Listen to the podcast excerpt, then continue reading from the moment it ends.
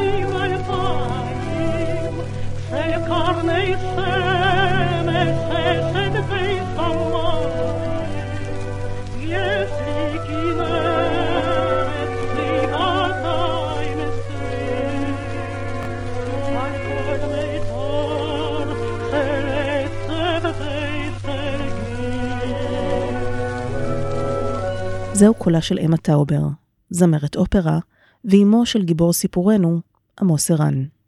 מתחילים. שמי עמוס ערן, נולדתי ב-15 לספטמבר 1936 בתל אביב. אה, זמן קצר לאחר הולדתי הוריי עברו לגור בראשון, ולכן ילדותי עברה עליי בראשון לציון, שהייתה מושבה קטנה יחסית, כל אחד הכיר את השני. אמי שמה היה אמה טאובר פרידמן, הגיעה לפלסטינה די באקראי. היא, אה, שמה כבר היה די ידוע בגיל צעיר, היא הייתה זמרת. היא נולדה בווילנה שבליטא, ויום אחד היא קיבלה מברק מפלסטינה בחתימתו של יהודי בשם מרדכי גולינקין, והקים את האופרה הארץ-ישראלית הראשונה. והיא הוזמנה כדי לבצע בה את, את אופרת כרמן, הייתה צריכה להיות עונה אחת. היא פגשה בעת שהותה בפלסטינה של אז, ארץ ישראל, בעלם צעיר, שמו היה צבי פרידמן, התחתנה איתו, נשארה בארץ, ניצלה מהשואה, 1936, ספטמבר 36 אני נולדתי, ו... אבל יחד עם זה בעצם ה... הרקע היה מלחמת העולם השנייה. אני כבר זוכר כילד, אמנם מלחמה פרצה ב-39, הייתי בן שלוש, אבל במרוצת השנים הראשונות של המלחמה היינו צמודים לרדיו, שלא היה לנו עדיין רדיו בבית. היה לנו רדיו אצל ידידים, היינו הולכים אליהם בערבים כדי להאזין למה שקורה בעולם. הקשר כמובן נותק, לא ידענו שום דבר ממה שקורה שם. רק בשנת 1946 נודע לאמה כי אחותה הקטנה שרדה, והיא סייעה בהבאתה ארצה. הבית היה אה, בית אה, מאוד מאוד צנוע, זה היה בית אה, מגורים של ארבע משפחות, עם שירותים בחצר, למש... לכל ארבעת המשפחות היה שירותים אחד בחצר. אני זוכר בנעוריי או בילדותי חשמל עדיין לא היה, הייתה מנורת נפט. אני זוכר את היום ש... שהביאו את החשמל לרחוב שלנו, הייתה חגיגה גדולה. ומאז בלחיצת כפתור הכל השתנה. וגם באותה תקופה, כידוע, גם המקרר היה מקרר של קרח, היה בית חרושת לקרח בראשון, ואני כילד, התפקיד שלי היה להביא את הקרח. הייתי, היה לי כבר אופניים, והייתי נוסע להביא את הקרח, והיה חצי בלוק, רבע בלוק, שליש בלוק, ועד שזה מגיע הביתה היה נשאר מעט מאוד, שהכובע היה נמס בדרך. אביו של עמוס צבי פרידמן עלה ארצה בעקבות הציונות בשנת 1930. את משפחתו שהשאיר בפולין לא ראה שוב. אבא שלי הוא uh, יליד ביאליסטוק בפולין, ומגיל שאני זוכר, uh, הוא עבד במחנה סרפנד, צריפין של היום, והוא עבד במסגרת הצבא הבריטי בבסיס הזה. הוא היה אחראי על התפעול של כל מערכות המים בבסיס הגדול הזה. והוא היה בוקר, בוקר יוצא מאוד מאוד מוקדם, והייתה תקופה ארוכה שהיה הולך ברגל עד צריפין, זה היה מרחק מאוד גדול יחסית. מטבעו היה די שתקן, אה, קרא הרבה מאוד עיתונים, התעניין בכל מה שקרה, אבל מי שהייתה הרבה יותר מעורבת בחינוך הצעיר שלי הייתה אימי.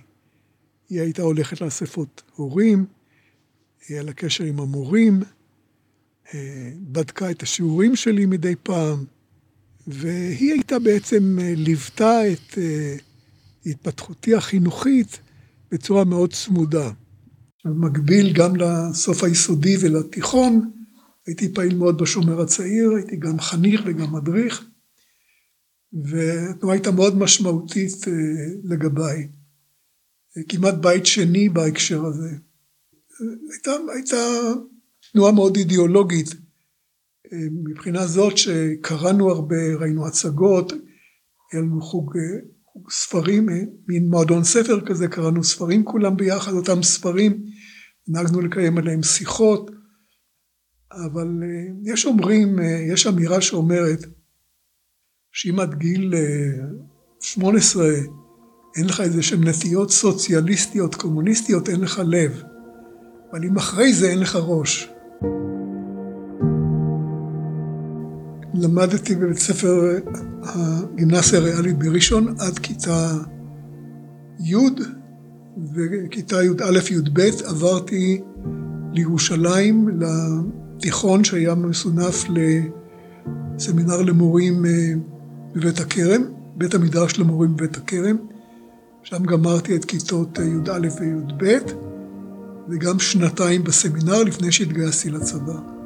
במקביל אה, התנדבתי להדריך בעולים חדשים בעיקר ביישובים שונים בדרך, והקטע הזה היה מאוד משמעותי משום שמאוד הקשרתי לאותם נערים ונערות שהיו במע... שתי מעברות גדולות ברמלה, מעברה א' ומעברה ב'.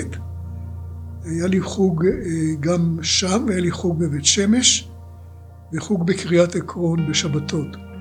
היה קצרן בממשלה בשם אה, יעקב מימון, נדמה לי שמו היה, והוא היה אה, בעצם אה, מרכז מתנדבים ונוסע ליישובי הפרוזדור ללמד עברית.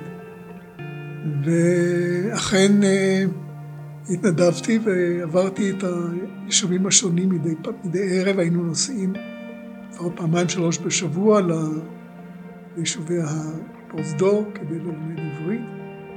אין לי הרבה לקח בחיים מהמפגשים האלה. אחד מהם היה שהתחלת נגיד עם איזה חוג מסוים, יש לך זמן אנשים גם נשרו, זה היה בשעה מאוחרת, אנשים היו, עבדו במשך היום, אבל קבענו איזה כלל שהם ישלמו משהו עבור המחברות, משהו סמלי. מי ששילם עבור מחברת מעולם לא עזב. כלומר, מה שאתה מקבל חינם אתה לא מעריך מספיק. כשעמוס מדבר על יישובי הפרוזדור, הוא מתכוון ליישובים הממוקמים בהרי ירושלים וצופים על כביש אחד המקשר בין ירושלים לערי השפלה. בתום התקופה הזאת התגייסתי לצבא. דבר, אה, אני מאוד אה, התעניינתי בעדה הדרוזית.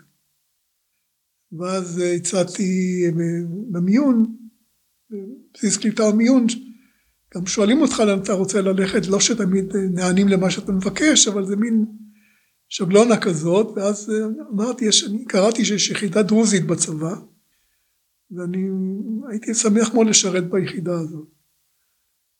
ואז הם די התפלאו, הישיבה הייתה מורכבת בעיקר מחיילים דרוזים, ואכן גויסתי ליחידה הזאת, נקרא יחידה 300, שהייתה אחראית לביטחון השוטף מבאיזה אזור, אה, מבאר שבע דרום עד אילת.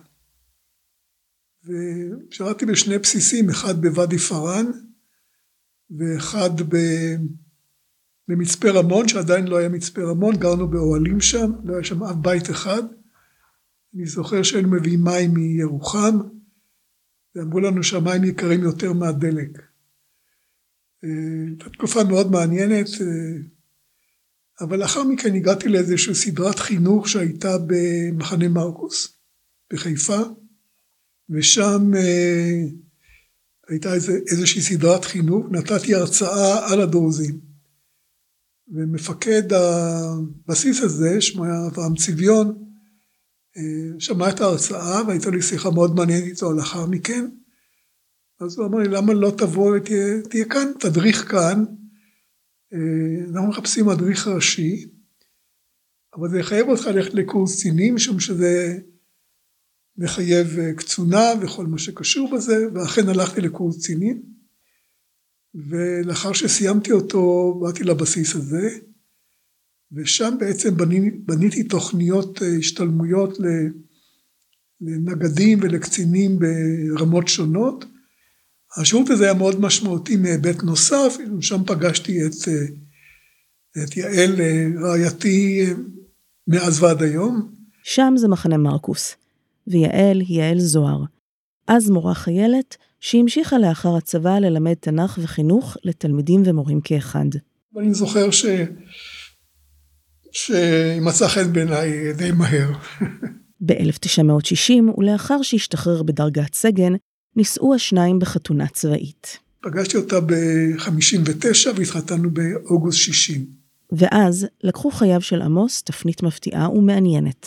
כמו שיש הרבה דברים מקריים בחיים, אה, אחד מידידיי אמר לי שישנו מישהו בוועד הפועל של ההסתדרות שמחפש אה, עוזר. המישהו הזה היה ירוחם משל, מנהיג פועלים בתחילת דרכו, ולאחר מכן מזכ"ל ההסתדרות וחבר כנסת. כשעבדתי בוועד הפועל של ההסתדרות, הייתה, הייתי באגף מקצועי, ודי מהר התמניתי למרכז האגף הזה, שבתוכו היו כל ה... שלוחות של האיגודים השונים. הייתה תקופה מאוד סוערת, היו הרבה מאוד שביתות, בעיקר בסקטור הציבורי, ומתוקף תפקידי עסקתי בשביתות האלו, ועבדתי עם, עם אדם שהוא היה מאוד מאוד, כאילו אינסטינקטים מאוד מאוד מאוד חזקים, וגם אה, תודעה עמוקה לשליחות של אה, הגנה על זכויות עובדים. אבל למדתי הרבה מאוד אה, טקטיקות של התייחסות למשברים. כשהייתה פורצת הוא אומר לי תזמין את הצדדים לפגישה אבל אף פעם לא לפני עשר בערב. אה, תן להם שעה שעתיים להתמקח, תשמע אותם, אל תכפה את עמדתך. חוכמת חיים, כל אחד מאוהב בפשרה של עצמו. אז יש לך איזה מחשבה, איזה חוט, איך, איך לבנות מכנה משותף בין הצדדים המתנצחים, אז בעדינות תנסה איכשהו לה, להשחיל אותו, אבל הפשרה תהיה שלהם ולא שלך. תבנה איזשהו מערך כזה, אבל תן להם בעצם להוציא קיטור עד חצות או עד אחת בלילה או משהו כזה. ובסוף הוא היה אומר לי, שתראה שיש איזשהו בסיס, תצלצל לי ואני אגיע. אז הוא היה מגיע ככה בסביבות אחת בלילה או שניים לפני בוקר, והיינו יושבים עם הצדדים, היו המון התייעצויות, מפסיקים את הדיונים, וכל קבוצה הייתה נפגשת בנפרד. וככה לקראת אה, שש בבוקר, הוא אומר לי, תצא, תצא מהחדר, תנעל את הדלת מאחורנית, שאף אחד לא יוכל לצאת. היה כתב לענייני עבודה בכל ישראל בשם אשר שוורץ. צלצל לו, תעיר אותו, ותגיד לו שהשביתה נגמרה, וששני הצדדים ניצחו. ועוד לא גמרנו את השביתה, היו עוד uh, דברים לגמור, אתם המל... הנושא האחרון היה תמיד דמי השביתה, מי ישלם את דמי השביתה? ואז uh, הייתי חוזר, אמר, הוא אמר, דיברת איתו? עדכנת אותו? אמרתי, כן, היינו פותחים את הרדיו, היו חדשות, ובראש החדשות היה שהשביתה של הדברים נסתיימה או משהו כזה, והשירותים יוחזרו לתקנם וכולי וכולי, עובדים חוזרים לעבודה. השביתה בפועל עוד לא נגמרה, אבל אם כולם שמעו את, ה, את החדשה הזאת, אז הוא אמר להם, בשביל מה שנשאר הדברים הקטנים האלה לא נגמור את השביתה, אנשים רוצים לחזור, הם צריכים כל השירותים האלה, ואז היינו בעצם תוך חמש דקות מסיימים את הכל. בשלב יותר מאוחר אה, קיבלתי פנייה, בא לבקר אותי מישהו מהשגרירות האמריקאית, ואמר לי שיש להם תוכנית אה, מיוחדת לאנשים צעירים יחסית, אה, שמתקיימת בהרווארד, והם מוכנים או שוקלים להציע לי מלגת לימודים כזאת. בשנת 1963 נסע עמוס להשתלמות בבית הספר למנהל עסקים בהרווארד שבבוסטון. התוכנית, שנמשכה ארבעה חודשים, פתחה את עיניו לעולם הגדול. זו הייתה בעצם הנסיעה הראשונה שלי לארצות הברית, ונחשפתי לעולם חדש, גם האכסניה הייתה מאוד מאוד אה, מאתגרת ומעניינת, והמרצים מהשורה הראשונה, כל אחד הייתה דמות בתחום שלו, זה היה ניסיון מאוד מאוד מעניין, ויכולתי לראות את העולם מזוויות שקודם לא הייתי מודע להן מספיק.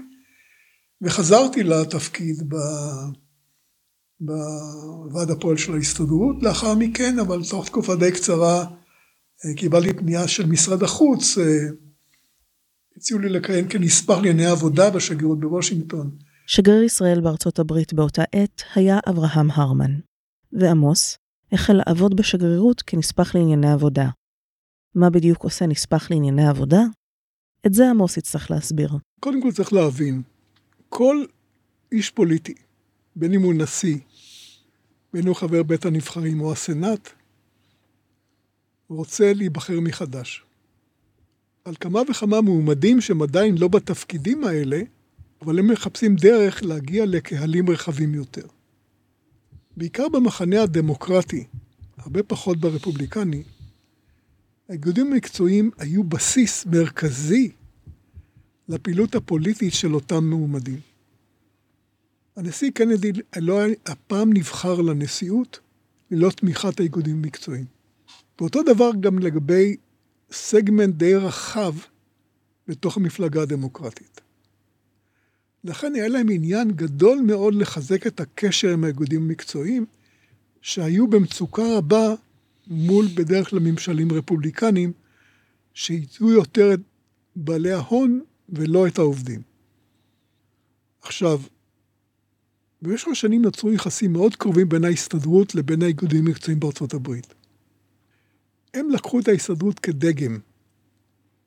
למה אני מתכוון? הייתה, אה, היו שתי תפיסות שונות בתוך האיגודים המקצועיים האמריקאים. אם הם צריכים לדאוג רק לשכר ותנאי העבודה, או גם לכל מה שקשור במעטפת הסוציאלית הרחבה של העובד. אם זה בצורה של שירות רפואי, בין אם זה שיכון, בין אם זה הכשרה מקצועית. וההסתדרות שימשה להם דגם לעניין הזה.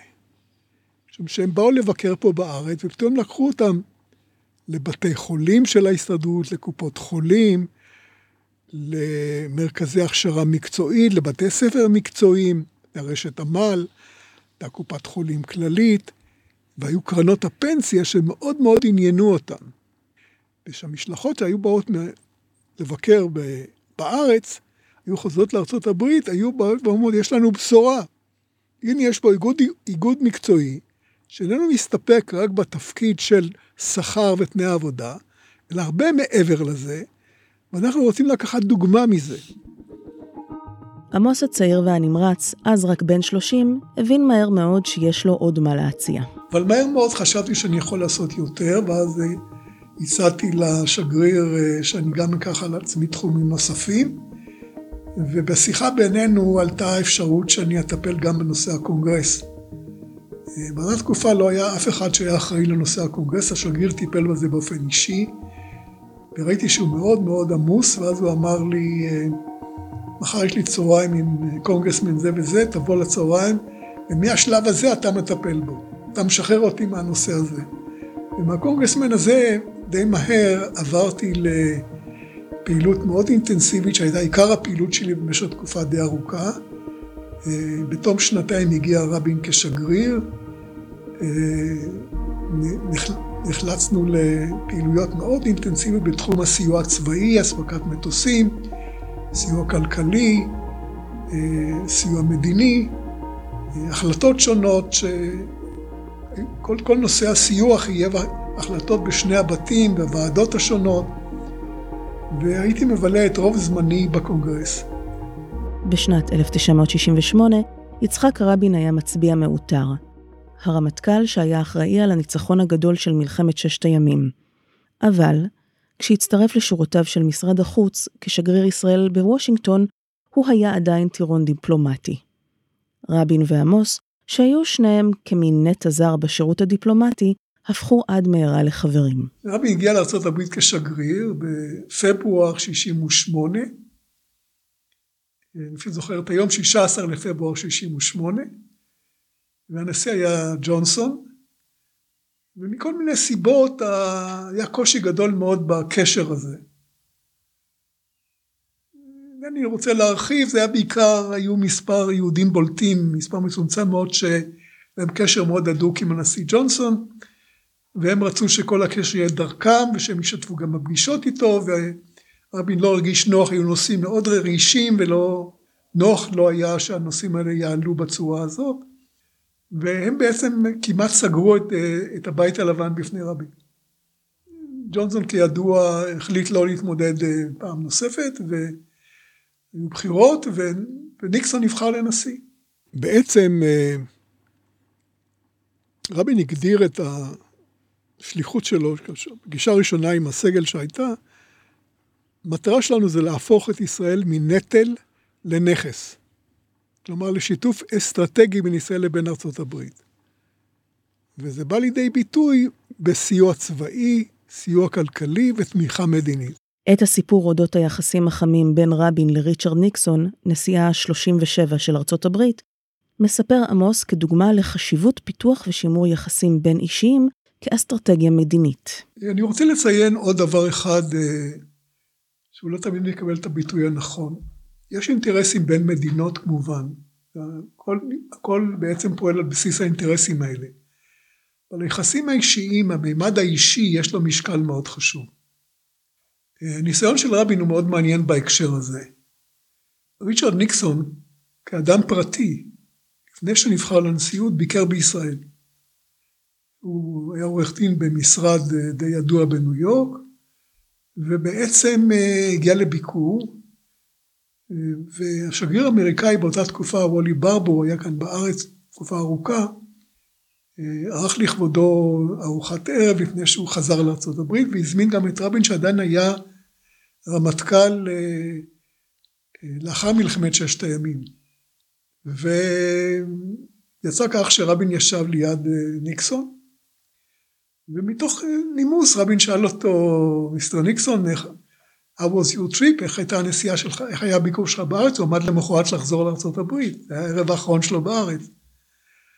אז הוא אמר לו so so, הוא ראה שהוא קצת מאוכזב. האנשים החשובים שלכם, רובם היו עסוקים מאוד. ולא פגשתי לא את ראש הממשלה, ולא פה ולא שם. ואז הוא אמר לו, האם אתה יכול להאריך את שהותך ליום נוסף, ואז אני אתפנה למחר. ונבלה יום שלם ביחד ואקח אותך לראות, אה, יהיה לנו סיור מעניין. ואז ניקסון אמר לו בכנות, אה, אני לא בטוח שמישהו במיוחד מחכה לי שם כרגע, אני יכול להאריך את זה בעוד יום בלי שום בעיה מסוים, בלי קושי. ולמחרת בבוקר, בתשע בבוקר רבין התייצב במכונית שלו בחזית מלון הילטון ולקח את אה, ניקסון, הביא אותו לשדה דוב, הליקופטר צבאי לקח אותם לסיור מעל אה, מה שהיום יהודה ושומרון ורמת הגולן ורבין מתאר לו את כל הטופוגרפיה והמותניים הצרים של ישראל הוא החזיר אותו בסביבות חמש בחזרה למלון ואני זוכר שישבתי במשרדו של אה, רבין ונכנסה המזכירה ביום הראשון שניקסון נכנס לבית הלבן ואמר נשיא ארצות הברית על הקו רוצה לדבר עם אה, מר רבין. לקח את הטלפון, אמר לו ג'נרל אני זוכר כל כך טוב את הזמן שבילינו ביחד תזכור שליבי ודלתי תמיד פתוחה לך. ומאז היה בכלל שינוי מהותי מאוד ביחסים ביניהם. בינו לבין הבית הלבן. עמוס כבר שנתיים בשגרירות החל לבסס את מעמדו כאיש שלנו בקונגרס האמריקאי. במשך הזמן יצרתי מיומנות רבה מאוד בקשר הזה עם הקונגרס. העברנו שורה של דברים מאוד רחבים במרוצת השנים, כולל אפילו נושאים שקשורים לעליית יהודי ברית המועצות. יצרתי קשר מאוד הדוק עם סנטור בשם הנרי ג'קסון, שהיה סנטור ממדינת אה, וושינגטון, אבל הייתה לו השפעה גדולה מאוד בקונגרס, והכנסנו את זה לחוק הסחר האמריקני, שאם ברית המועצות לא תאפשר ליהודי ברית המועצות לעזוב, הברית תמנע מהם סחר עם, ארצות, עם, עם uh, ברית המועצות. ונושא הסחר היה מאוד מאוד משמעותי לברית המועצות, והחוק הזה התקבל. ביקש אותי אותו סנטור ג'קסון בהצבעה להגיע למשרד שלו, לשבת אצלו במשרד בשקט, ואם יהיה איזה קושי שיהיה לו קשר איתי, אבל הוא חזר, את ה... זה נקרא טלי, והוא כתב לי הערכה רבה בתוך, מתחת לזה, היא נסגרת זה במסגרת, ואחר הצהריים עשה איזה טקס קטן אצלו במשרד, והגיש לי את זה, ואמר לכולם, זה החוק של עמוס ערן. בסופו של דבר, אמרתי קודם, שכל פוליטיקאי בין אם הוא נשיא, בין אם הוא סנטור, הוא חבר בית נבחרים, מחפש בכל דבר אין לחזק את מעמדו כדי לאפשר לו להיבחר מחדש. לכן אתה צריך להגיע מעבר לנוס, לסקרנות האינטלקטואלית, להציג את הדברים בצורה מאוד בהירה, מעניינת, שהוא ימצא בזה עניין, לראות מה האינטרס שלו שעשוי להיות מאותה פגישה איתך. אתה צריך לעבוד על האינטרס הזה לא בצורה גסה, בצורה מאוד מתוחכמת, מאוד נסתרת, הרבה בין השורות, כדי שהוא יבין מה הערך שלו בפגישה איתך. הסוד הוא תמיד בעיניי איך להבטיח גם לצד השני, במערכת היחסים איתך, שהוא גם מקבל סיפוקו לצרכים שלו. לא רק לצרכים שלך. לא תמיד אתה בא, מביא את זה לידי ביטוי, אבל הוא צריך להבין שבעצם הקשר הזה, גם לו יש ערך מבחינת הצרכים שלו. אחד האנשים שיצרתי איתם קשר מאוד הדוק היה ג'רל פורד. ג'רל פורד היה מנהיג עשייה רפובליקנית בבית הנבחרים. והוא בעצם, באתי אליו לפגישה, הייתה לנו פגישה של שעה. הוא בא מגרנד רפיד, מישיגן. אמנם הוא היה יושב ראש המיעוט הרפובליקני, אבל הוא לא עסק בענייני חוץ, הוא עסק בעיקר בענייני פנים. ובאתי להציג לו את כל הדילמה שלנו באזור וכל מה שקשור בזה. הוא בכלל חי בעולם אחר. גרנד רפיד, מישיגן הייתה תעשיית עץ גדולה. וכל השליחות שלו היה להבטיח את הצרכים של תעשיית העץ במישיגן ועל ידי זה הוא נבחר כל שנתיים לקונגרס. ובא מישהו מבלבל לו את הראש על המזרח התיכון, יש לו עניינים משלו, אבל איכשהו מצאנו בזה שפה משותפת. והוא בא ואמר לי, תראה עמוס, זה היה מאוד מעניין, אני רוצה שנקיים פגישות קבועות. בוא נקבע לנו את יום השני הראשון של כל חודש, ואנחנו ביחד נאכל צהריים אצלי במשרד, ונוכל לקיים שיחה. וכך קיימנו שיחות במשך תקופה די ארוכה. אז יום אחד הוא מצלצל אליי הביתה, יום שישי בערב, אומר לי, תשמע, בעוד חודש צריך להופיע בפני 600 רבנים בפילדלפיה. אתה יכול בבקשה להכין לי טיוטה של נאום בפני הרבנים האלה, מה לפי דעתך עשוי מאוד לעניין אותם. מה הרעיון שעלה במוחי? העברת השגרירות האמריקאית לירושלים. הוא אמר לי, עמוס, it's a brilliant idea. והוא נשא את הנאום הזה. כעבור יומיים שלושה באתי אליו לפגישה, הוא יושב במשרד, וכל העיתונים על פניו, בניו יורק טיים, והכותרת היא ג'ורל פורד, It's time to move the American Embassy to Jerusalem. ואז הוא יושב, כולו מלא נחת, שפתאום השם שלו עובר בכל רחבי ארצות הברית בעיתונות עם כותרות ראשיות, זה מה שעניין אותו. עניין אותו ירושלים, עניין אותו שהשם שלו יהיה בתוך כל הדברים האלה. רצה הגורל, והוא נהיה נשיא, הייתי במשרד ראש הממשלה, ואני מצלצל לברך אותו וכל זה, ותוך השיחה אומר, אני אומר לו, מה דעתך שהנשיא יזמין את, אה, את רבין כראש ממשלה לביקור ראשון בארצות הברית של הנשיא החדש? הוא אומר, עמוס, it's a great idea. אומר לי רבין, תראה עמוס, יש, אני יודע, אני מכיר את היחסים שלך איתו, אולי אתה תיסע כמה ימים קודם, ונקיים מה הנושאים המרכזיים שאני רוצה להעלות בפניו, ותכין אותו, תכין שמה לקראת המפגש הזה, שיהיה מפגש מוצלח. נסעתי לוושינגטון לפני שרבין הגיע כמה ימים, קיבלתי תשובה מאותו עוזר, שהוא ראש הצוות שלו, שהוא מאוד עסוק והוא לא יכול לראות אותי, אבל הוא מציע שאני אפגש עם היועץ לביטחון לאומי. מי היועץ לביטחון לאומי? קיסינג'ר. אני בא אליו לפגישה, מעלה את הדברים, יושב אצלו במשרד, ותוך כדי השיחה נכנס פורד. לפני שהוא עוזב, אני אומר לו, Mr. President, אני רק רוצה להזכיר לך את הנאום שלך בעניין ירושלים והחשיבות של העברת השגרירות, ורבין עלול להעלות, להעלות את הנושא הזה גם כן כנושא בשיחה שלנו. מסתכל לי בעיניים, הוא אומר לי, עמוס, אני אמרתי שצריך להעביר את השגרירות האמריקאית לירושלים? אני מעלה את זה כדי להבין שהצרכים של כל אחד בתקופה מסוימת משתנים בהתאם לפוזיציה שלו. אתה צריך להבין מה הרגישויות שלו, מבלי לאבד את הצרכים שלך, אבל למצוא את העיתוי המתאים והדרך הנכונה איך להעלות את הדברים האלה. בארצות הברית נולדו שני בניהם הגדולים של יעל ועמוס, אודי ואסף. השגריר יצחק רבין היה הסנדק בברית המילה שלהם. המשפחה חזרה ארצה בסוף שנת 1972 והתמקמה בהרצליה. כעבור שנה נולד בן הזקונים יונתן. עם חזרתו ארצה, שב עמוס אל חיכה של ההסתדרות ומונה למנכ"ל מבטחים, קרן הפנסיה הגדולה בישראל. לפני שחזרנו, ביקר בוושינגטון משל.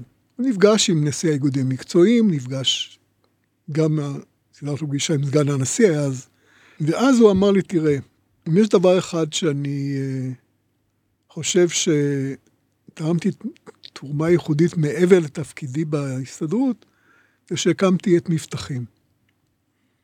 מבטחים את הקרן פנסיה לעובדי תעשייה, ואני בעצם, עוד שנים קודם לכן, שהייתי מזכיר אגודת פועלי המתכת בבית ברנר בתל אביב, הייתי באספת פועלים, וקם פועל אחד כזה פרוע וצעק, ואמר, אני אדם עובד בעבודות זמניות, וכתוצאה מכך אין לי זכויות פנסיה, אני עובר ממקום למקום, ואין לי שום זכויות פנסיה ושום דבר.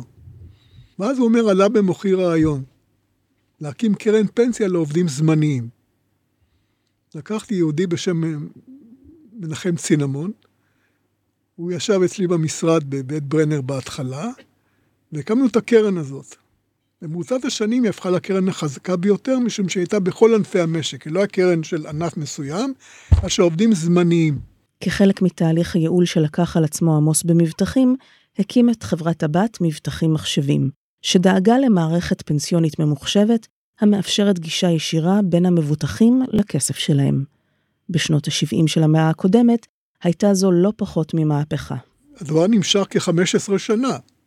15 שנה הייתי חלק מהתקופה גם יושב ראש, אבל כל התקופה הייתי מנכ"ל של מבטחים, והייתי חייב לייעל את המערכת בצורה מאוד דרסטית, למזג סניפים, להקטין את כוח האדם, אה, להגיע להסכמים גדולים במשק, לצרף ציבורים גדולים למערכת הזאת, התעשייה האווירית, התעשייה הצבאית, עובדים אזרחיים בצה"ל, המורים התיכוניים, עם כל גוף הייתי נפרד בנפרד, לנהל משא ומתן, להכניס אותם, לסדר אותם, כדי לתת בסיס הרבה יותר גדול, אבל להבטיח את העתיד הפנסיוני. אני בא עכשיו לכל מיני מקומות, אני פוגש שם גמלאים של הגופים האלה, אומר, עמוס, אתם ניצלתם אותי, נותן לי עכשיו, אני חי בכבוד.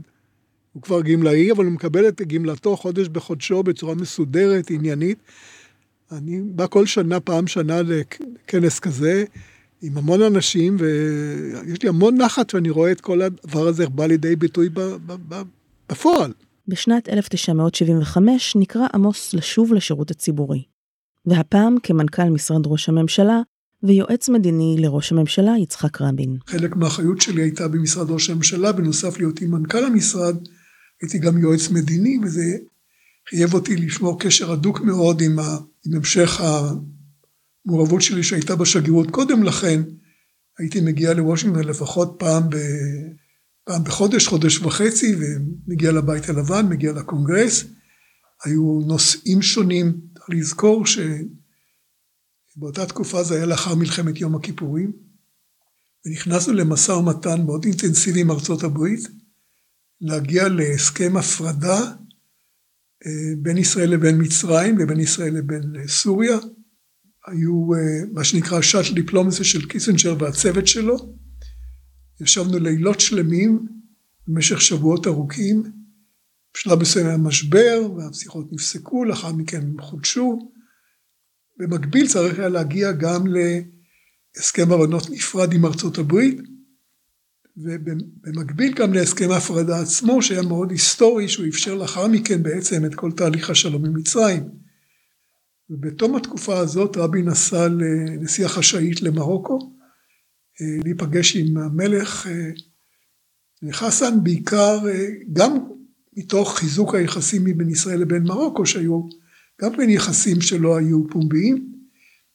למלך היה קשר מאוד הדוק עם סאדאת אבל בעצם המטרה העיקרית הייתה ליצור ערוץ חשאי להידברות עם מצרים בסיוע שלו. והגענו להסכם שבעצם הכניס את התהליך של ישראל ומצרים לאיזשהו מסדרון של משא ומתן. עם הסורים היה יותר מסובך, אבל גם, גם הייתה הבנה להסדר הזה. המשא ומתן עצמו שנעשה באמצעות האמריקאים אה, בעצם היה כזה שהצורים רצו להגיע לאיזשהן הבנות לגבי אה, נסיגה ישראלית משטחים סורים שהיו אז מעבר לרמת הגולן. מאוד לחץ עליהם כל הנושא. צריך לזכור שמלחמה נגמרה, שצה"ל היה 40 קילומטר מדמשק. והגיעו לאיזשהם הבנות איתם, אבל בסוף הם היו צריכים לחתום, והם, הייתה להם עוינות מאוד גדולה כלפי ישראל. הם לא רצו שעל אותו מסמך באיזושהי צורה יהיה גם סוריה וגם ישראל, ולכן הם הסמיכו את המצרים לחתום בשמם. אה, הסכם אה, ההפרדה הזה שנחתם ב-1 לספטמבר 1975 אה, בין ישראל לבין מצרים באמצעות ארצות הברית, במקביל גם הסכם ארצות הברית, נתקל בהתנגדות ציבורית לא קטנה בארץ. צריך לזכור שההסכם הזה הייתה בו נסיגה קטנה מאוד יחסית מסיני, על פי לוח זמנים מסוים. לא מכל סיני, זה כבר, זה כבר היה שלב יותר מאוחר, אבל בהסכם שלנו היו, הייתה נסיגה קטנה מאוד. והגענו גם לסיכום של סיוע מסיבי של ארה"ב, סיוע צבאי וסיוע כלכלי ורכישת מטוסים ונתקלנו בסיטואציה שכאשר ביום שחתמנו את ההסכם, מר בגין הקהיל קהל גדול בהפגנות מאוד מאוד חריפות נגדנו. קיסינג'ר היה מתאונן, בשיחה אישית איתי, הוא לא העלה את זה אף פעם, הוא לן במלון המלך דוד, ומתחת לחלונו כל לילה הפגינו מפגיני ימין, עם, לפעמים גם עם רמקולים, ויצאו נגדו באמירות מאוד חריפות, קראו לו ג'ו בוי, משפחה שהיא בעצם נמלטה לפני השואה מגרמניה, הוא הגיע כנער לארצות הברית, היה בשלבים האחרונים של מלחמת העולם השנייה גויס לצבא האמריקאי, עבר את כל מה שהוא עבר, וצועקים לו Jew boy שהוא כאילו מוכר את ישראל אה, ולא נותנים לו בכלל לישון באותן שעות ספורות שיש לו. ביום החתימה עצמו, עצמה עשינו את החתימה בכנסת, בגין קיהל כמה אלפי אנשים וסגרו עלינו, ולא יכולנו לצאת, לא אנחנו ולא קיסנג'ר והמשלחת האמריקאית, לא יכולנו לצאת מהכנסת אה, לאחר חתימת ההסכם. וצריך היה להזיק את מפקד המשטרה כדי שיפנו שם את הדרך שנוכל בכלל לצאת. זה אותו מר בגין שהכריז שם שבפרישתו מהחיים הפוליטיים הוא יגור בסיני הוא יבנו את ביתו בסיני, וידו, ירים את ידו, ומעולם לא יחתום על הסכם שתהיה בו איזושהי נסיגה מסיני. בין 1974 ל-77 התקיימו שמונה מפגשים חשאיים עם המלך חוסיין. השתתפתי בשישה מהם לצד ראש הממשלה יצחק רבין. הייתי מעורב בארגון המפגשים, פגישה עם המלך חוסיין במקום מוסכם בערבה בלילה, כאשר הוא היה מגיע בהליקופטר ירדני מוטס על ידו, או על ידי טייס שהיה כאן אלוף בחיל האוויר הירד... הירדני שהיה נאמן עליו. משם היינו טסים במסוק שלנו למקום מפגש, ובמרוצת השנים נוצר בינינו קשר של אמון, ויכולנו לקיים שיחות בינינו. במשך תקופת שלטונו הארוכה, היו 16 ניסיונות לחסל אותו. על כמה מהאחרונים סיפר לי, ממש ניצל בעור שיניו. פעם לחש לי, כאן אני מרגיש ממש בטוח. המלך חוסיין נולד ב-14 לנובמבר 1935, ולאחר אחד המפגשים הארוכים במיוחד, אמרתי לרבין שבעוד כחודשיים יכול יום הולדתו של המלך, ומן הראוי שנחגוג את זה בצורה אינטימית. רבין היה די מופתע והוא לא דחה את הרעיון, ואכן ארגנתי את הדבר, וחגגנו ביחד את יום הולדתו במתקן מאובטח באזור תל אביב. המלך היה נרגש מאוד, ובעצם האמון שנוצר בינו לבין רבין במרוצת אותם שנים, היה הבסיס שעליו נחתם הסכם השלום מאוחר יותר ל-1994. בין היתר, אחד התפקידים שלי בהקשר הזה היה לדווח באופן ישיר לדוקטור קיסינג'ר על תוכן המפגשי, המפגש. היה מאוד סקרן, שאל שאלות, ומהצד השני, המלך היה תמיד, בדרך כלל מגיע לפגישות, כאשר נלווה אליו אה, זד ריפאי, שהיה ראש ממשלת ירדן, וגם כאשר הוא חדל לשמש ראש ממשלה, המשיך להשתתף בפגישות, וזד ריפאי היה, היה מדווח לקיסינג'ר על תוכן הפגישות מהצד הירדני. הקוד שלנו לפגישות היה ליפט, ובאחד הפעמים איחרתי לדווח קצת מכל מיני סיבות, ואז צלצלתי לדוקטור קיסינג'ר, ואז הוא אמר לי, עמוס, where is your lift? The Jordanian lift is already here. ב-27 ביוני, שנת 1967, יצאה טיסה 139 של Air France מנתב"ג בדרכה לפריז, כשעל סיפונה 248 נוסעים ו-12 אנשי צוות. לאחר חניית ביניים באתונה, עלו על המטוס ארבעה חוטפים מארגון החזית העממית לשחרור פלסטין.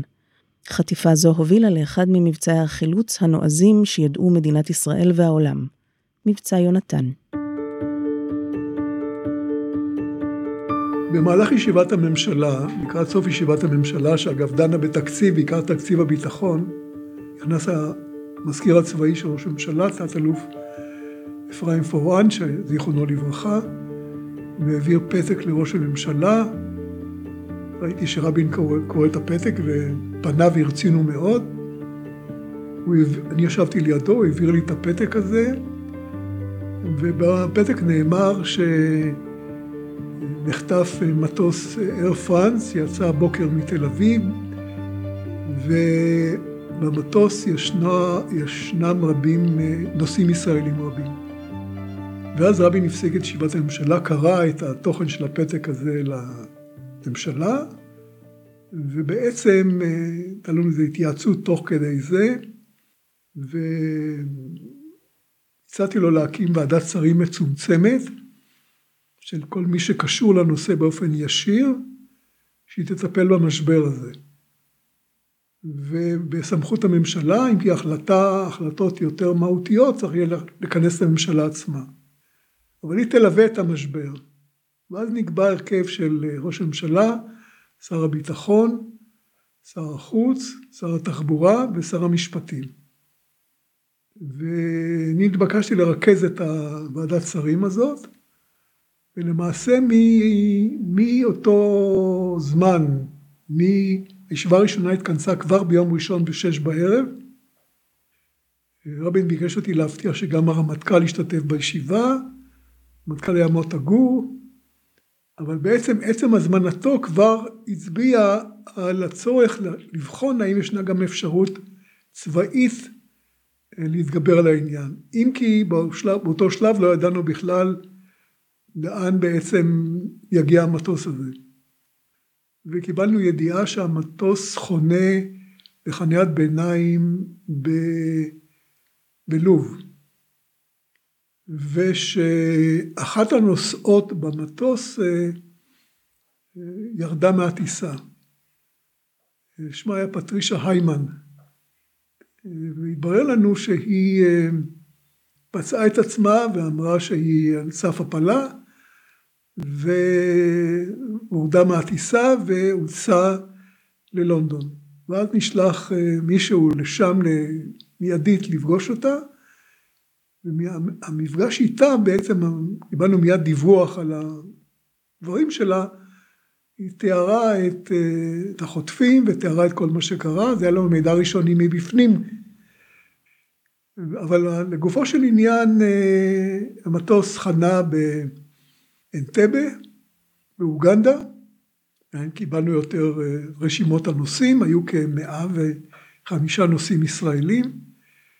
מתוך אה, כלל הנוסעים בטיסה הזאת, אה, מה שמאוד מאוד אה, יצר לנו דריכות רבה מאוד, שקיבלנו מידע שבאוגנדה עשו הפרדה בין הנוסעים הישראלים והנוסעים האחרים, והנוסעים האחרים נתנו אפשרות להמשיך בדרכם, וניסינו להבין מה, מה בעצם עומד מאחורי העניין, מה, מה מבקשים החוטפים. לא, לא היה קשר ישיר איתם. אה, הקשר היה, כמה שזה נשמע מוזר היום, אבל אה, אה, הדרישות שלהם שודרו ברדיו אוגנדה. אבל פה ביקשו כחמישים וכמה מחבלים, חמישים וארבע נדמה לי, מתוכם כארבעים בישראל והיתר במדינות אחרות. והם גם ביקשו תשלום של חמישה מיליון דולר במזומן, בנוסף למחבלים עצמם. היינו בלחץ לחץ כבד, משום שהם בדרך גם אמרו, נתנו לוח זמנים לדברים האלה, ואמרו שאם לא נעמוד בלוח הזמנים, אז הם יוציאו אנשים להורג.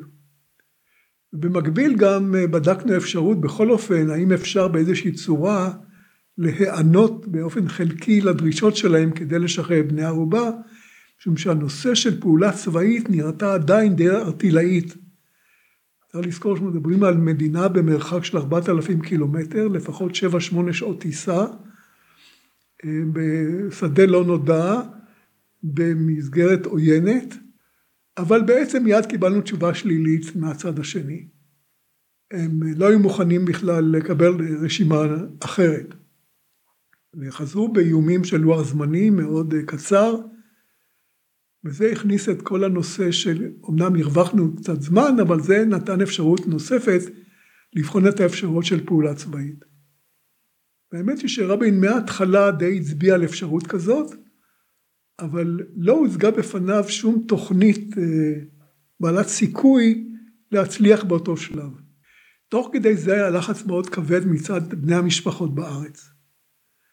לאחר התייעצות בוועדת השרים ביקשו פגישה וסוכם שאני אפגש איתם. אה, באחד האולמות בקריה אה, רבין שאל אותי אם אני רוצה איזשהו, אה, איזשהו אנשי ביטחון שיהיו איתי. אני אמרתי לא, אני חושב שעצם העובדה שאני אבוא עם אנשי ביטחון תגביר את הלחץ בעניין. הם די מהר קטעו את הדברים שלי ואמרו אנחנו לא רוצים לשמוע שום הסברים.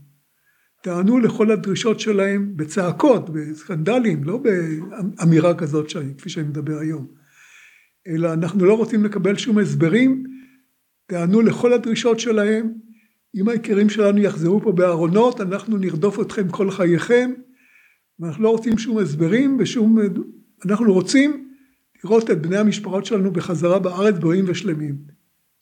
בסופו של דבר אה, נערך גם תרגיל נערך תרגיל ביום שישי בלילה בשארם אל שייח. שארם אל שייח הייתה בידינו.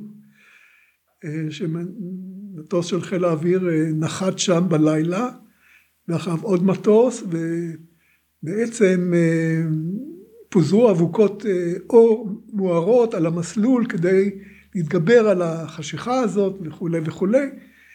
והדיווח שרבין קיבל מהרמטכ"ל שהיה עצמו נוכח בתרגיל עצמו, יחד עם מפקד חיל האוויר, שהנחיתה נעשתה בהצלחה ואפשר להתגבר על המכשול הזה. אבל המכשול השני המאוד מאוד שדחה את העניין בלא מעט שעות היה הנושא של התדלוק. איך אתה מתדלק ארבע מטוסים שמגיעים מטיפות הדלק האחרונות שלך לשדה תעופה מרוחק באנטבה כדי שיוכלו לחזור. אבל איך אתה מחזיר 104 בני ערובה עם 200 חיילים, ארבע מטוסים בלי דלק? זאת הייתה תוכנית שהיה צוות בתוך הכוח של מספר מתדלקים עם משאבות מיוחדות, הייתה הערכה איפה נמצאות תחנות הדלק בשדה התעופה, ואז רבין שאל מה קורה אם זה ייכשל? אני לא יכול לאשר פעולה אם אין לי פתרון לנושא התדלוק. ואז עלתה האפשרות שהמטוסים בכל אופן יוכלו להגיע עוד דרכם מחזרה עד ניירובי, שזה לא טיסה ארוכה, והתדלוק יהיה בקניה. אבל איך אתה משכנע את הקנייתים שיסכימו לתדלק את המטוסים האלו? בהקשר הזה נשלח אהוד ברק, אה, אגב בין מתכנני המבצע, שהיה מטוס נוסף שהיה באוויר למעלה, מטוס הפיקוד, הבואינג 707, שהם היו, אה, מפקד המבצע כידוע היה דן שומרון, ויוני נתניהו היה מפקד הכוח של סיירת מטכ"ל שהייתה בעצם לב, לב הפעולה, אבל היו יחידות נוספות שלכל אחת מהן הייתה פונקציה נוספת. ואז אהוד ברק אה, סוכם שהוא ייסע מיד לניירובי, יחד עם אורי לוברני שהיה שגריר לשעבר במקום, ואז אה, עלה רעיון שיש אדם מסוים אה, שחי בכלל בלונדון, שלא יהודי, שהוא בקשרים מאוד הדוקים עם אה, נשיא קניה, והוא גויס ברגע האחרון והוא הסכים לטוס לשם, אבל בסופו של דבר הגיעו אליו והוא די התמהמה בתשובה שלו ובעצם ניסה להתחמק מזה ובסוף אמר גם שאידי אמין מטורף אבל צריך לזכור שיש לו חיל אוויר ולנו אין חיל אוויר והוא ישלח מטוסים להפציץ בקניה, איפה אתם תהיו, אתם כבר תיסעו, תשאירו אותנו לבד. ומכאן עלה הרעיון בכלל גם אה, לבדוק מה זה חיל האוויר של אוגנדה. ואז התברר שחיל האוויר של אוגנדה כולל בערך כ-11 מטוסים, שהם כולם חונים באותו, באותו שדה תעופה ובחלק אחר של הבסיס צבאי מרוחק מהמקום הזה. ואז צוות מיוחד בתוך הכוח הלוחם במקרה זה בראשותו של אה, עומר בר לב, שהתפקיד שלו היה לחסל את חיל האוויר של אוגנדה. במקביל לפעולה של שחרור בני ערובה. וזה הובטח בעצם לקנייתים, וזה הקל עליהם, הוא קיבל ידיעה שזה יתבצע, ואז סופית נתקבל אור ירוק אה, לנחות לתדלוק שם. לא רק תדלוק, אלא גם הייתה מחשבה נוספת, אם יהיו פצועים קשה, צריך יהיה לטפל בהם מיידית מעבר לכוח הרפואי שהיה במטוס עצמו. מספר, גם אפרים סנה היה כרופא בטיסה הזאת, היו צוות רפואי לא קטן, היה כמעט בית חולים אה, שדה קטן בתוך הצוותים האלה. בסופו של דבר, רק לאחר שנראה שיש סיכוי סביר להצלחת הפעולה וגם לנושא התדלוק, היה יותר סיכוי ש... הממשלה תאשר את הפעולה הזאת. ואז אה, יצחק רבין ביקש אותי להגיע לביתו באותה שבת בבוקר, מוקדם בבוקר, זה היה רביעי ליולי 76, אה, להגיע מוקדם מאוד לביתו ברמת אביב, ולהביא איתי נוסח להחלטת ממשלה, והוא יעדכן אותי בהחלטה הסופית שלו, מה ההמלצה שלו לממשלה. הגעתי לביתו בבוקר, מוקדם, הוא כבר עמד ליד הדלת, כבר מעשן, אה, כדי שאני לא אלחץ על הכפתור ולהעיר את אה, לאה, ונכנסתי לחדר העבודה הקטן שלו, ושם היה מאוד מתוח, אני ישבתי והוא הלך הלוך וחזור ואמר לי, תראה עמוס, אני, אמר לי, לא ישנתי כל הלילה, מאוד מאוד, מאוד התלבטתי לגבי הפעולה, אבל החלטתי להמליץ לממשלה לאשר את הפעולה הזאת. הייתה החלטה מאוד קשה, משום שצריך לזכור שזו החלטה לשלוח כ-200 חיילים מרחק די גדול מישראל ללא דרך חזרה. אם הפעולה הייתה מסתבכת, לא הייתה דרך חזרה מיידית להוציא את האנשים משם. ואמר לי, החלטתי כך וכך, אנחנו נאשר את הפעולה. רצו שההחלטה תהיה פה אחד וכל אחד יאמר את דברו. והוא ליווה אותי למעלית, ואני זוכר שהוא אמר לי, חכה, חכה, חכה רגע אחד, תראה, אם הפעולה תיכשל, אז uh, אני אקח את האחריות ואני אתפטר מחר מהממשלה, תכין מכתב התפטרות. מאוד הופתעתי, הייתי כולי ב, בלהט הריצה לקראת כינוס הממשלה לקבל את ההחלטה. שאלתי אותו ככה, איך אתה מעריך את הסיכוי של ההצלחה או כישלון של הפעולה? אז הוא אמר לי 50-50. אמרתי, מה יקנה המידה לכישלון? הוא אומר לי, לפחות 25 הרוגים. ומזה רצתי לכנס את הממשלה, הממשלה התכנסה, כל אחד אמר את דעתו, ההחלטה התקבלה פה אחד, וכעבור מספר שעות עברנו למקום אחר, והיה לנו קשר ישיר דרך המטוס שהיה מעל הפעולה, ועדכנו בכל... במהלך הפעולה, במהלך הלילה. כאשר המטוסים התקרבו לישראל, צלצלתי למספר, למספר בני המשפחות שאיתם הייתי בקשר, ובישרתי להם שבני המשפחות שלהם בדרך לארץ, היו מאוד מופתעים, הם מוזמנים להגיע לשדה התעופה. אני זוכר שהתלוויתי לרבין למטוס הראשון שנחת, ירד הקפטן של הטיסה הראשונה, והוא אה, חיבק את רבין. צריך לזכור שהייתה טיסה מאוד מאומצת, היה יחד כ-14 שעות, שבע בכל צד, באוברול כבד, ומחבק אותו ואומר, אדוני ראש הממשלה, אני רוצה שתדע שגם אלוהים עבד שעות נוספות הלילה. הוא שאל אותו, מה שלום יוני, מה קורה עם יוני? זו השאלה הראשונה של רבין אליו.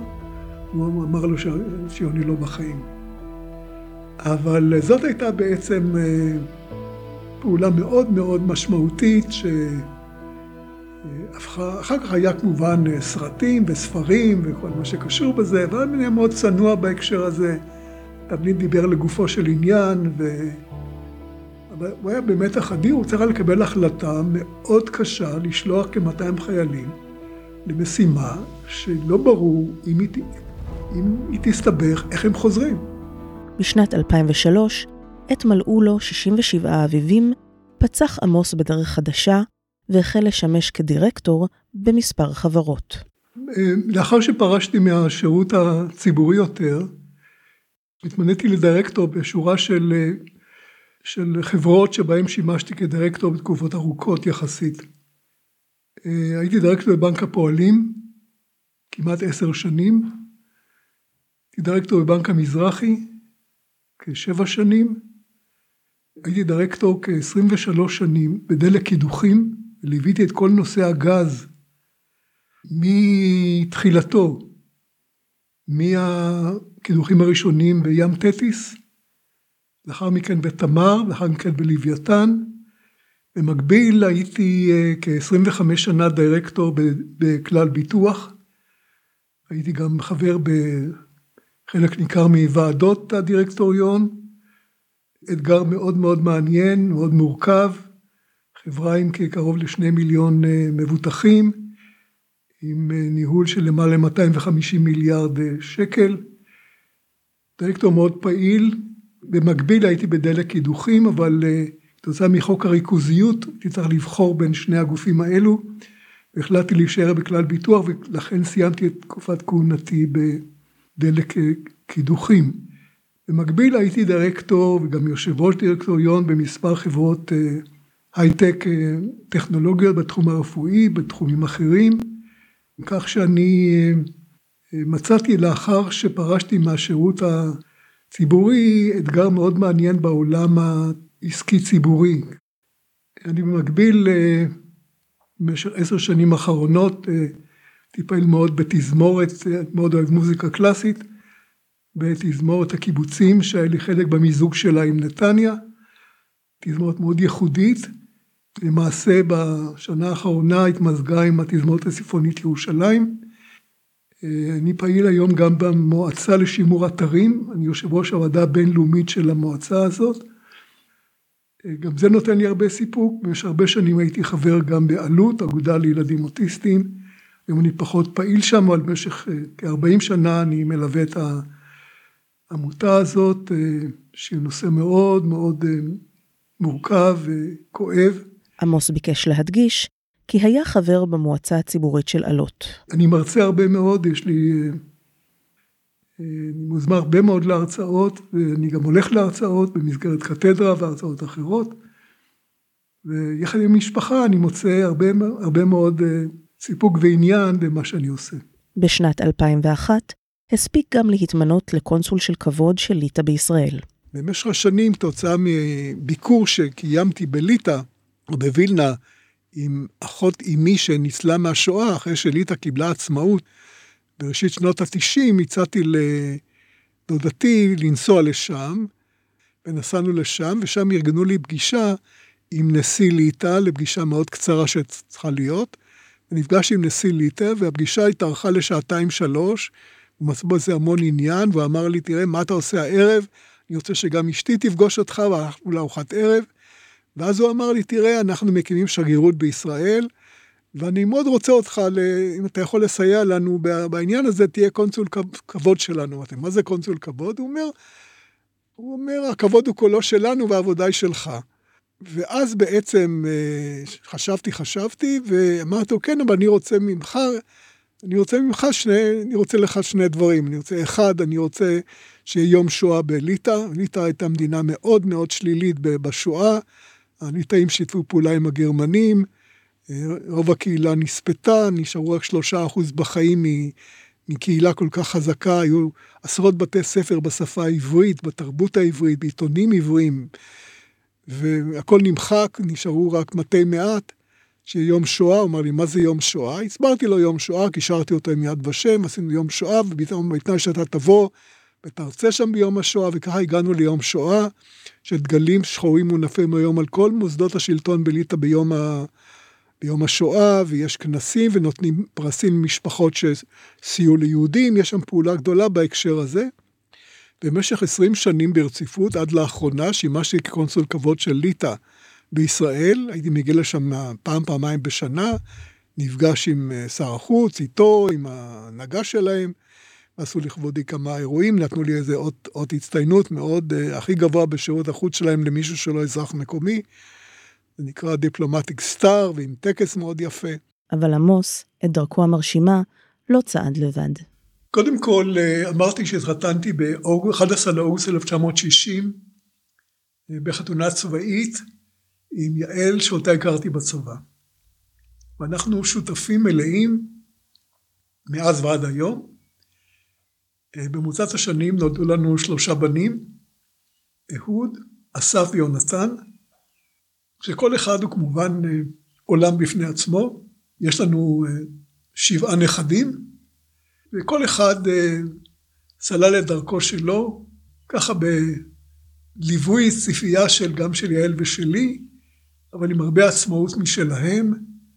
אני חושב שהחברותה המשפחתית הקשר המשפחתי שמאוד, אנחנו עד היום עם כל אחד מהם, אחד מהם, מהם כרגע לא גר בארץ, עם כל אחד מהם גם, גם יונתן שכרגע לא גר בארץ, אנחנו מדברים מדי יום ביומו.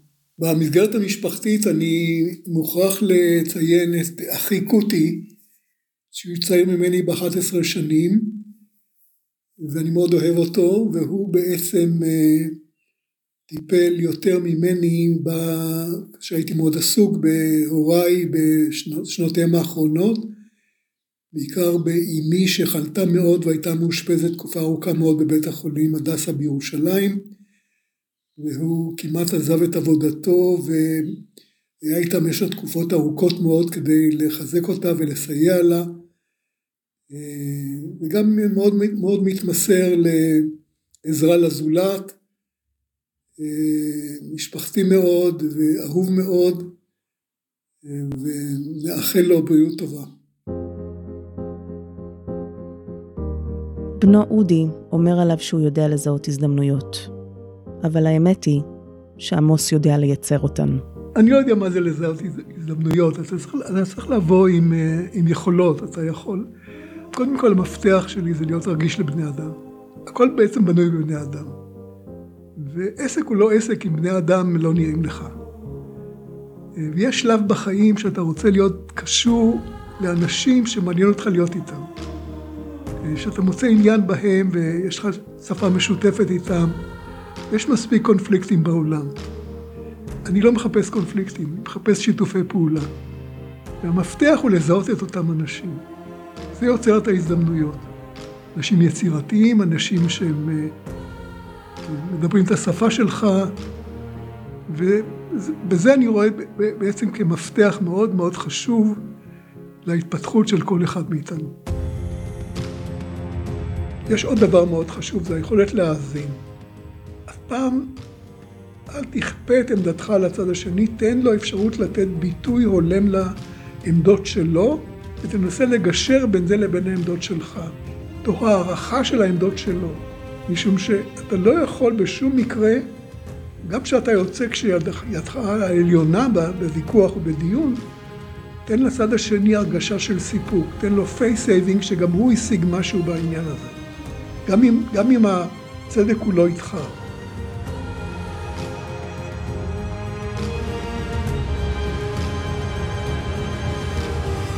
זה היה עמוס ערן, איש שסיפור חייו שזור בתולדות המדינה.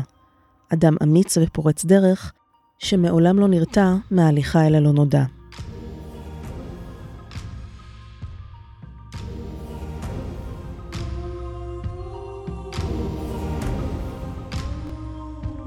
אתם האזנתם לסיפור משפחתי מבית פודקאסט ישראל מדיה בע"מ. עורך רן לוי, אני מיכל לברטובסקי. נשתמע.